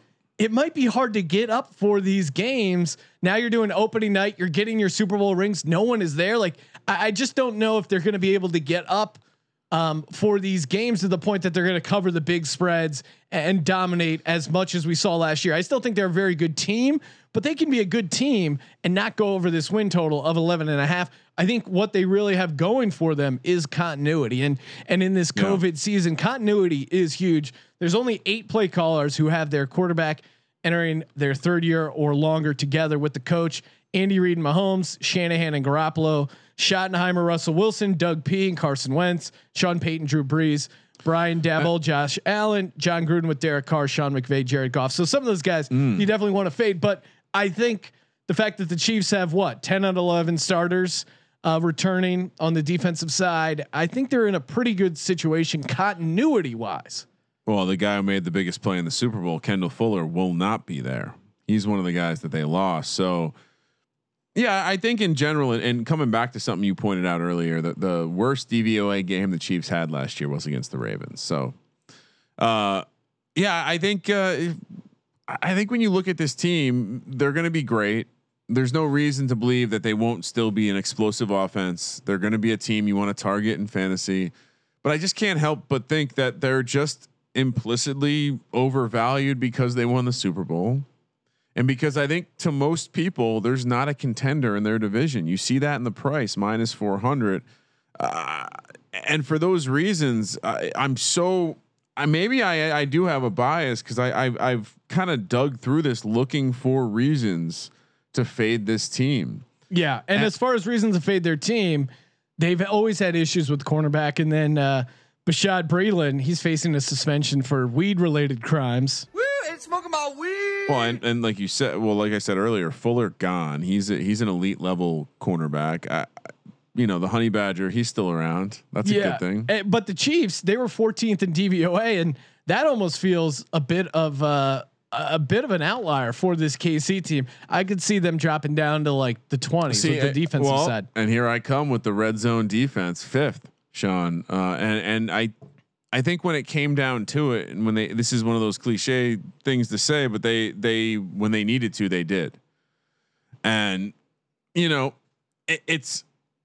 I- I don't know if I have the stomach to go under for this team, and I'm, I'm excited to go through the schedule. Yeah, and I feel like I'm Did you already do the additions and losses, Sean? No, let's let's do that real quick. But I I feel like I'll end up probably close to the win total. But really, I think I'm going to be looking to fade them with a big spread early in the season, and maybe not actually get down on fading them in the win total section. Who they bring in? Uh, Ricky Seals Jones, uh, Bashaud Breeland. Again, they re-signed him. Mike Remmers to help out the offensive line. Clyde Edwards Helaire they're bringing in, who again should be interesting in fantasy. But again, he's a rookie. So I, I was disappointed when Damien Williams opted out because I thought he was going to be a sneaky guy, especially early, that was going to get a lot of action because Clyde Edwards Helaire was overdrafted. Now, Clyde Edwards Helaire is probably going to get way more volume. Or there's another guy because it's Andy Reid. Yeah. And he'll mix it up and slowly ease the running back in. Like, I think you're crazy if you're drafting Clyde Edwards Helaire in the first round. But uh, you hopefully you're sitting on a, a five to one rookie of the year ticket. if you got it early for sure. Uh, Kendall Fuller is out, like you said, cornerback. They also lost Emmanuel Ogbah nice, and Sean. Laurent Duvernay. Tardif, he opted out. He's the doctor in Canada. And then uh, Damien Williams also opted out. Kudos to those guys. Or I don't know. I mean, He's working in a hospital. I think he's opted Yeah. out to like work. to actually do Like- good stuff. To me, and again, uh, everyone, uh, it's so funny listening to these podcasts. We fully support their decision to do what's best for them and their family. They they had a conversation with their family. What's best for me? It's like, come on, guys. All right, if you want to opt out, fine, opt out. To me, and and again, maybe I'm the crazy guy. I would rather be around people that are tested every day Yeah. in my environment and they they've had what 56 positive tests and those guys are immediately quarantined they have the tracing whatever to me living your life in the real world in a weird way is almost dangerous because asymptomatic people aren't getting tested where in this environment in the NFL environment every dude is getting tested every single day to me that feels way safer but again do I whatever mean, you got to do Yeah, I mean, as long I, the, I just I just believe the NFL will find a way to not fuck this up like baseball. Well, but again, did baseball fuck it up? Because you could make a good argument that the protocols are working. The two people or the two teams that broke the protocols, the Marlins and the Cardinals, yeah, they met. They went outside the protocols. Yeah, they got COVID. You, you can't, can't- go to a casino. you can't allow that to happen, though. Is my point. And the Right. NFL knows that if that happens, like it's Well, and I, and I think the NFL has the benefit of these games are every week. And, Well, I- and and it's not every day, so I think it'll be easier to weed out. I think I think they have the benefit of of seeing that baseball fucked this up. yes. I think that was a big step. Anyway, should we go, do we go through the schedule now, Sean? Let's do it, Kramer. As you mentioned, they were 12 and 4 last year. They went over their total of 10 and a half. This season, they're 11 and a half. Over is minus 140. That's that's tough. That's Patriots esque. Minus or plus 110 on the under, Sean. Minus 400 to win the division. Wow. Three to one to win the conference. Six to one to win the Super Bowl. I, I just don't know who's betting that. I mean, I guess the argument is, oh yeah, who's going to take them down in the AFC? And it's like I, I don't know, but I've watched enough football to know I mean- someone will. Well, you just watch their run. Any three of those teams Yeah. that they beat in the playoffs could have beat them And I fairly think, easily. And I think this perception that the division there's no one that's going to contend in this division. I think every one of I, I think if anything, this is the strongest the division has been in some time, and that the Chiefs are not walking away with five division wins this year. Four, even four, I don't know. All right, let's do it. Houston on Thursday night football, as you mentioned, minus twelve at home at Arrowhead. It's already up to twelve. T- uh, sorry, ten at uh, at Los Angeles. Get week two against the Chargers at Baltimore on Monday night. There's that that rematch you wanted to see. Week three they played last week as well on Monday night, and week four against the Patriots. The schedule gods did not give the Chiefs a nice starting point.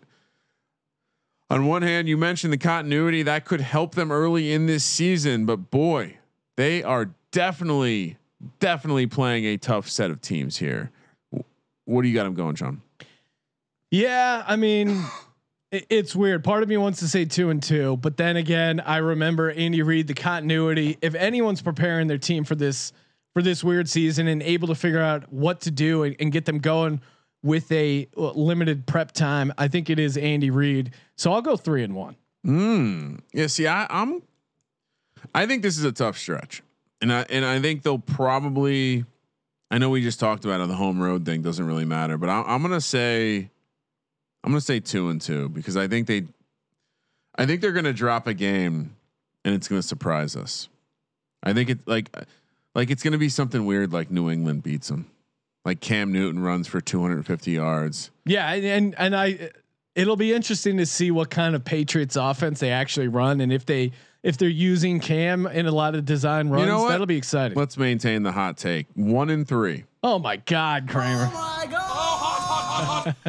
it's so hot right now. Damn reckless over here. Weeks five through se- seven, or I'm sorry, eight. Las Vegas Raiders at home at Buffalo on Thursday night at Denver, and then uh, with a little bit of rest there, and then Jets at home.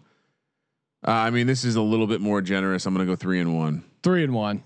Yeah, I mean, the Raiders. Uh, not high on the Raiders. That that game in Buffalo on the short week. That's going to be super tough. But Jets and well, I and in in in Denver, you got some elevation issues. But I'll, I'll yeah, three and one feels right. I didn't mention this earlier, but they do have the sixth toughest schedule according to DVOA. Next four: Carolina at home, bye week at Las Vegas, at Tampa, Denver at home. I'm going to go two and two here, even though they they have that bye week, and uh, certainly they'll be they'll be good coming off the bye against the Raiders. But I, I think two and two here, and I wouldn't be surprised that game in Tampa could be a little tougher than people think. But yeah, two and two. I'm gonna also go two and two. I I, I just they're gonna lose some games they shouldn't. Last four at Miami, at New Orleans, Atlanta at home, and the Chargers at home. I think I'm gonna have them finish three and one, Sean. I got to go three and one there. So I what what do I I have them going eleven and five. That sounds right. Eleven and five for you. Yep. I have them going Nine, and, seven. Jesus Christ, right? So yeah, I mean that feels right to me. Chiefs under. You're getting plus odds. You know, you lose it if they ended up winning. If they end up winning 12 games, which I think they got five losses. Should I maybe? You know what? I'll adjust that first four. No, I like the hot take aspect. I go got- for it? Stay hot, Ryan. You know what? I'm going to give them three and one in the third sector. Uh, make them ten and six. so just to clarify, you have the Chargers going 11 and five. Chiefs now 10 and six. yes, Okay. All right. I like it. The hot take continues. it's not hot though. When I mean, it's going to be. I mean, I- I don't know if you're aware, but you're listening to this. You probably already know that Jason Day, leader after the first round, Co-leader. co-leader. But I still, I still want a Hey, 25. 25 to one. 1. That's nothing to uh football, and what better? We got to get our shit going mentally. Jon Gruden and the Las Vegas Raiders coming off a seven and nine season where they they went over their win total of six and a half, which I know is disappointing to you and me, Ryan. We were both on the under of the Raiders, but it's insane. Like they're they're Yeah. they have so many regression factors. It's crazy. They they were Fourth hardest schedule according to DVOA. That's yeah, one. and they had like the eighth easiest last year. 21st easiest according to DVOA, Sorry, yeah. Um, or 21st hardest. Yeah, I, I think we're in the similar quoting of that. They were seven and three in one score games. So every one of their wins Yep. was in a one score game. And this is a crazy Not stat. sustainable. Six of their 16 games were against backup quarterbacks. And even in those six gifts that they were given, they were only three and three.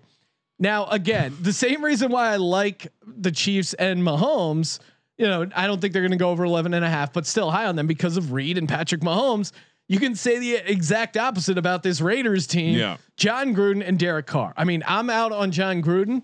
I What do think you he- mean? I think he's like a decent What do you mean you're out on Jon Gruden? he's more of a caricature, but I, I think he's like okay, like all right, he can do some things okay, but really he's I just prepared a, a reading, he's just not meant for the For the great modern, Jon Gruden. the modern game.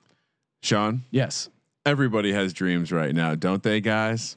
All right, everyone in the NFL. I have a dream of making it in the NFL. I got a dream of winning a Super Bowl. I got a dream of being in the Pro Bowl. I'm really not into dreams anymore, okay? I'm into fucking nightmares. You've got to end somebody's dream. You've got to take their job. You've got to take their heart. That How are you out on that guy, Sean? he he is just a classic motivator, and he decided to motivate his team by uh, faking the fact that he had coronavirus, which is just an all time. that? Why I don't understand. all time football guy We move. get our shit going mentally. He did It's like real. he did a prank and scared everyone and they had like the assistant coach say Oh my uh, God. john isn't here he's in the hospital he got covid it's real serious and then he just These like fucking comes dumbass out- football guys. that would be i if he should have went the extra mile and had um his boy who, who does the impressions of him i'm fucking Caliendo, baby. he should have had Caliendo do like a Skype from the hospital bed, like, "Hey, you guys got to win it for old Groot here." Go and then get him, one for the giver. I guess he was doing that to teach these players that that COVID nineteen is serious. he said he quote quote wants to we want to beat this virus into the ground. So again, he's already calling out COVID nineteen early and often. Now a lot of people disrespect Derek Carr, and uh, I'm certainly one of them. I like to make fun of Derek Carr, and Derek Carr seems to have this chip on his shoulder. Where like, yeah, you guys stop disrespecting Derek Carr. He had this um, that he is quote Kobe Bryant is the reason that I played Oh, no. when I broke the three bones in my back. I learned from him that determination to not let your teammates down. Derek Carr is honoring his idol this season and channeling the Mamba mentality. Uh oh. You know what Mamba wouldn't do? Throw the ball away on fourth down. He would not. He would throw the ball past the sticks on third down. Get the fuck outta Which is here. Derek Carr's problem. Completed air yards per attempt was I'm 4.9, 35th at the 39 quarterbacks. And listen, I don't like Derek Carr, and it's very obvious Jon Gruden doesn't like Derek Carr. That's a team you just gotta fade. Uh, first of all, uh, Kobe trying to explain the concept of throwing the ball out of bounds on fourth down to Kobe Bryant would make his brain Oh, explode. you think Kobe Bryant would Second throw of the ball all, out of bounds? do you know who likes, uh, who thinks highly of Derek Carr? David Carr, his brother, Yes. who once put him number four in the NFL at quarterback. Uh, I was gonna get to something, and now, and now I now I lost that point. But uh, I'm with you. I mean, Derek Carr, while he is the owner of a 12 and four season, the only winning season the Raiders have had since 2002 and he does seem like he could be a Jon Gruden spider Y banana quarterback. He's just trash. And they brought in Mariota. Like if if if is Gruden trying to play mind games with Derek Carr by bringing in Marcus Mariota? I What would- is he doing? I think no, it's it's just as simple as he doesn't think Derek Carr is that good, but he, he wants to be able to bench him, and I think he will at some point in this season. That's my that's my lock right here. Is that Derek Carr will not make it through the season as a starter. They were 31st in uh, DVOA last year. That should come up a little bit as far as the defense. I do like them getting Cory Littleton. Their defensive line was bottom five in a lot of categories. Ferrell didn't do much. Well, he was should have been a top five pick, and but they they brought in Paul Guenther to run the defense. He he brought the defense from 30th to 31st last year. That in. DVOA, that's really good. But uh, yeah, I mean, Josh Jacobs, he's good. Uh, Darren Waller had kind of a, a really nice year Breakout. last year, breakout year. So they they have some skill guys, and again, they won some games I didn't think they were going to win. So maybe not as low as you would think, but I don't know, man. They just don't seem like a 500 team. I have some fun numbers. They were uh, first half offensive DVOA. They were third. Second half offensive DVOA, twenty second. What does that tell you? Their coach is stuck in the mud. he doesn't know how to adjust. I think. I think We teams got to get are. our shit going mentally. I think teams are seeing and reacting to Gruden's offense. And, and I think it's not going to change this year. While they do have some talent floating around, I, I don't think it's enough. Um, they do have some positive regression candidates. Uh, only 8.9% of their drives on defense ended with a turnover. Uh, they they did have a lot of uh, they did have a lot of defensive turnover, but coming back to my red zone defensive DVOA metric, they were 24th last year. I don't see any reason why this defense is going to jump drastically out of the basement. Perhaps they become like to me their ceiling this year is a is in a, a below average defense. And when you have uh, an offense that no longer has Amari Cooper but still has Derek Carr, right? Like that 12 and 4 season, they had they had Khalil Mack and Amari Cooper. Imagine And an amazing- imagine trying to explain that to someone who came to this country after the year 2016. Amari Cooper and Khalil Mack, arguably um, elite players at their positions. Uh, both on the Raiders, but Gr- Jon Gruden and uh, M- Mike Mayock, they had to get rid of him. So I, I don't know. Last thing I'll say is the only teams to throw the ball down the field less than the Raiders last year were the Saints and the 49ers. So that's not a category you want to be in. No. And I think that we know objectively at this point that vertical air yards is a correlated number, a correlated statistic to offensive efficiency. You sure the Saints did it. They're the outlier. That offense is the outlier of how you can do that. And you wanna- I- you wanna it's, not an indicator. You want to talk X factors? They signed Jason Witten. No, no. Now Jason Witten, he has been. Don't Kramer, get me started. This guy. He he is like on boat trip potential because the Cowboys signed him last. Well, first off, he went to Monday Night Football, destroyed Monday Night Football. They got rid of him. Then he went to the Cowboys. Cowboys start off hot, fall apart, go eight and eight. Don't win, don't win the division, don't make the playoffs, and now he's going to Las Vegas. This guy is giving you a run for the FML tour, the Jason Witten FML tour, and maybe your Jason Day first round win of the PGA Championship was enough to shake off your FML No, tour and no. put it on Jason It Witten. short. Uh, this is uh, And again, another another just ultimate jinx guy you don't want on your team, Nelson Agholor. no. They No. brought in Nelson Agholor, Jason Witten, a couple other guys like we mentioned, Mariota. Throw him out. Eli Apple. That's another cancer. Remember him? Don't want him on your team. Cory Littleton, I think that was a decent signing. Uh, linebacker. Uh, who else do they got? Jeff Heath, safety. Prince they of. Mukamura. He, he's all right. I, I, don't know. He's They- not doing a ton for you. Carl Nassib again, probably overpaid for him. Edge rusher. Okay, it's fine. Uh, Jerry Jeudy though, I think will be a bright spot. The draft pick. He's it's a not speedster. Jeudy. Jeudy's the Bronco. Oh, sorry, talking Henry Ruggs. Ruggs. Henry Ruggs, he's a speedster. The the problem is I don't know if Derek Carr can get the ball to him deep, and I think that will be the issue. Maybe he gets some screenplays, whatever. But I, I do. I, Ruggs will be fun to watch. Hopefully, hopefully has some big plays there. Who they lose? Karl Joseph, safety, cornerback Daryl Worley, and safety Curtis Riley. So they their defensive secondary and defense in general wasn't great last year, and I don't know if they've brought in enough to kind of Well- even it out. Well, and the narrative here is there's a lot of churn here, especially on the defensive side of the ball. So while defense does tend to be uh, have possess more variance year to year, there's no real reason. I mean, this team finished 30th overall in defense in 2018, 31st last year. Uh, like I mentioned, 24th in red zone defense. I, I don't see a, a path to them getting out of the bottom eight. And if they can't have a a even below average defense, uh, they're not going to have enough offensive success. And then I, I think the the last sprinkle here is that Gruden's just the game's passed them by.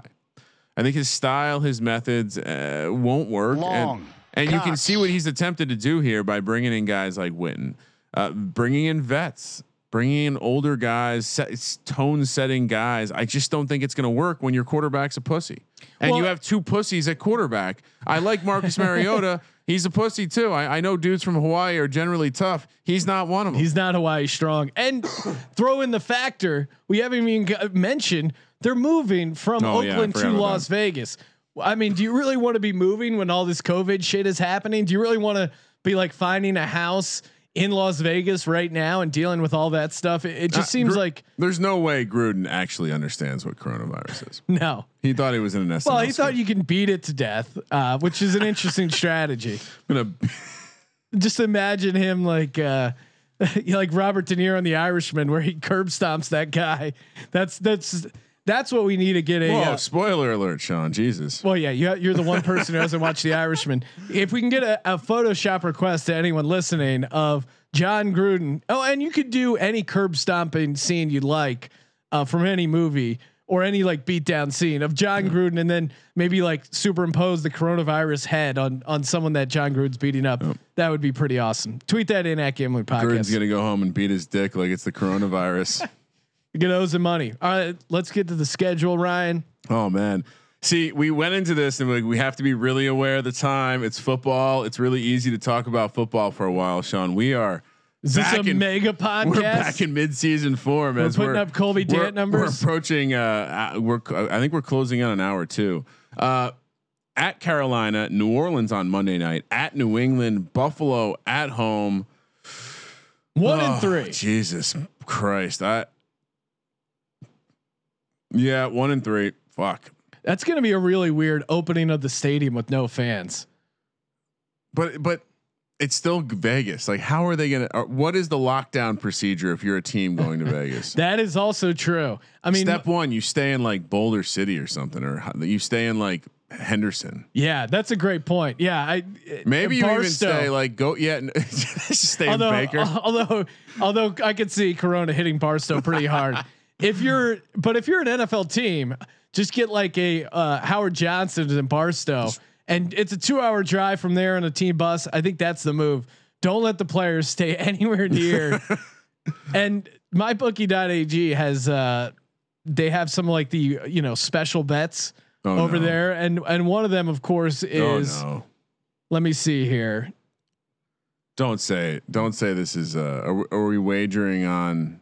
No, they had uh oh shit, sorry. I I just had it, but they had like first team to uh, have a game canceled Oh, because no. of coronavirus. I, I think Las Vegas Raiders certainly could be in the mix there as Oh. they're in Las Vegas.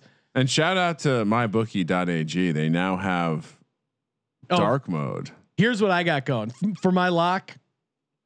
Whoa! Already throwing locks. No out? games canceled in the 2021 season Pl- plus four one. 700. Oh. Love that. Wait, the season being canceled is four to one. What the fuck's wrong with my bookie? Debt? Why would they even throw that out? In the Don't universe? don't throw that mojo out there.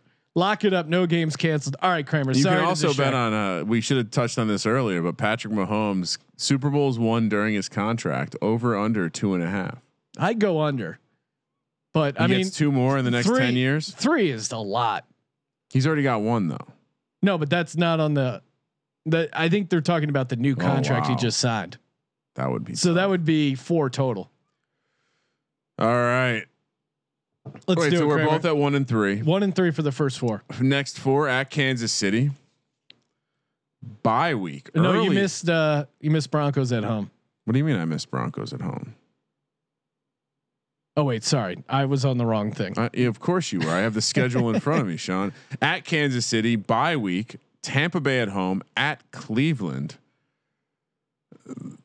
They're not. I I- don't see them winning.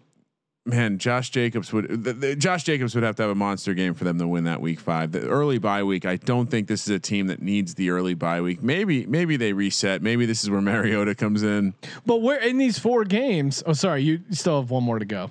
At, and then at Chargers. In these oh, No, four, no, I don't because the. Oh yeah, I do. in these four games, which one of these games are they favored?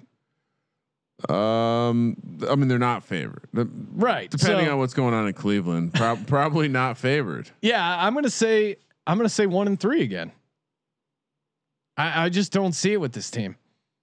And again, that's what I said last year. And they went seven and nine. They got They're- extremely lucky. I, I don't but yeah, like and, and kind of pulling a season out of their ass. they're they're they went over a half game of their of their total Well, last year. and they're and they're um. Oh, I don't think I threw out their prices, Sean. But yeah, they went over six and a half. This year they're seven and a half, minus one twenty on the over, minus one ten on the under, plus th- nine fifty to for the division, through thirty to one for the conference, fifty to one for the Super Bowl. And uh, just to pile on, 5.2 was their expected wins last year. So they Yeah. got lucky winning seven.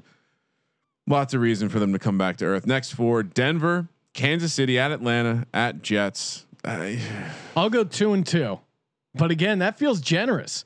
I think they win one of those division games and one of those road games, but really two and two is like I'm stretching because they could go, they could lose all those games. yeah, I, th- I think they. I'll, I'll go with. Uh, you know what? I'm going to stick with you, Sean. Two and two. I think they actually beat Kansas City here. I think that's going to be a weird one. Andy Reid in Vegas.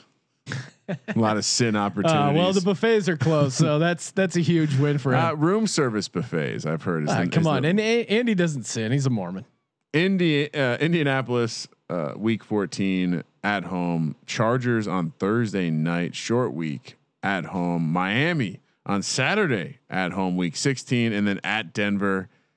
That's a fairly nice close to the season, Sean. I'll go two and two. I'm gonna go. I'm gonna go three and one here. I, I Really? think. I Okay. think. I think they. Uh, I think they random. Yeah. No. Let's. Yeah. Uh, God damn it. No, I'll go two and two. I. I, don't, I think six and ten just sounds right. Yeah, so we both got him going six and ten. That's a Raiders finishing record. That feels like perfect Las Vegas Raiders. Oh man, so jacked. All right, Kramer, let's throw out a lock for our uh, win total, and then maybe any sort of props you like. I'll let you go first. Uh, I mean, it feels dirty taking the Chargers over seven and a half minus one sixty, but I I had them winning eleven games, Sean. I, I would say this: I, I'll if you're if you're making me bet totals for every team, I the Broncos is definitely a lean towards the under. But that one is I'm very neutral on because I want to root for the Broncos. I would say Chiefs under, Chargers over, Raiders under, and I would say the lock is the Chargers for sure. So Chargers over is the lock, and I, then, I do like the Raiders under as well, though.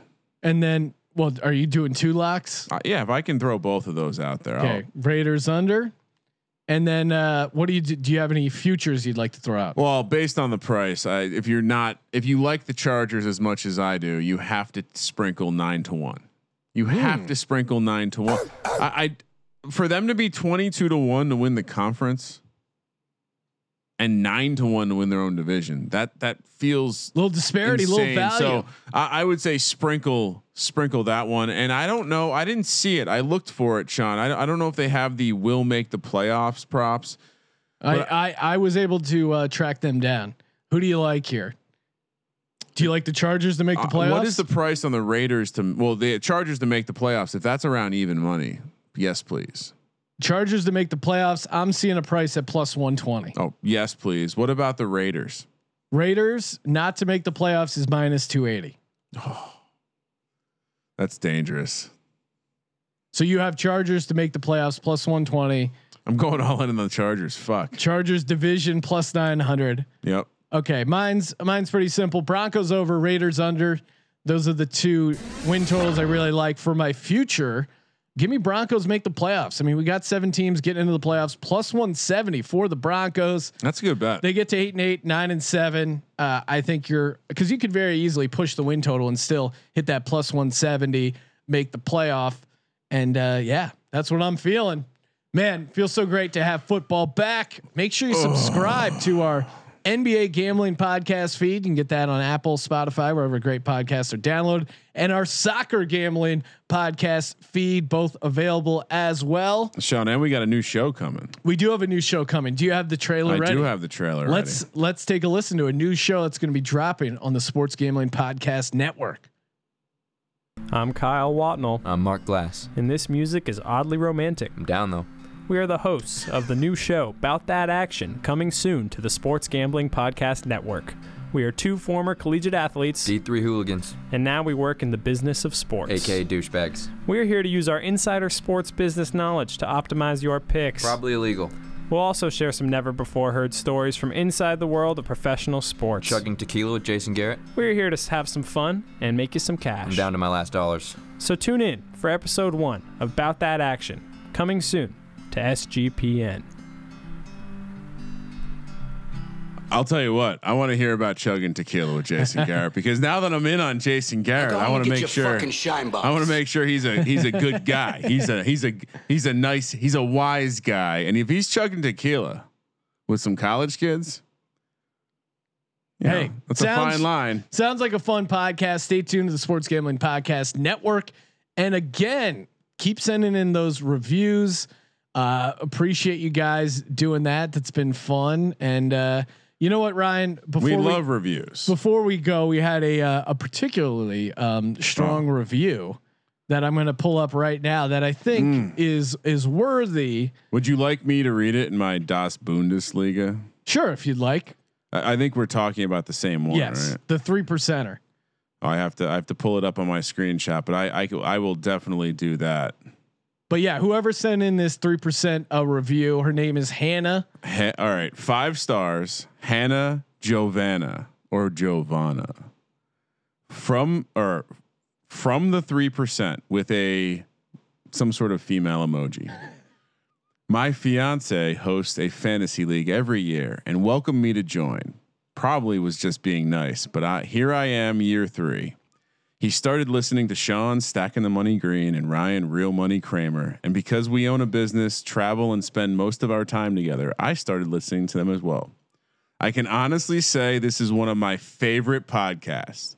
I may not always know what they're talking about, but the information is always helpful. So much so, I beat out 11 guys, including my fiance, who maybe he needs to start hanging out with Jason Garrett here. and I won our league last year to the 3%. With the help of SGP, this can be your year. I love the advertisement. I love that she's being so optimistic, rounding up to 3%. Everyone Yeah. knows it's 2%. Two percent and one percent non-specified. So we're just gonna say those are female as well. assuming they identify female. Uh, yeah, shout out to to this. Uh, t- shout out to Hannah, Hannah, Hannah. Hopefully, I nailed it. And uh, Hannah, make sure you hit us up podcast at sportsgamblingpodcast.com. We'll hook you up with some gear, some merch uh, that we have at our merch store because we do have lady gear as well. we So, have lady gear. again, I don't know if they like uh, it being called lady gear, but uh, you know, Hannah seems cool. Thank you for participating in the Sports Gambling Podcast. And for the Sports Gambling Podcast, I'm Sean, second the money green, and he is Ryan No, football's back, Sean. Kramer. Let it ride.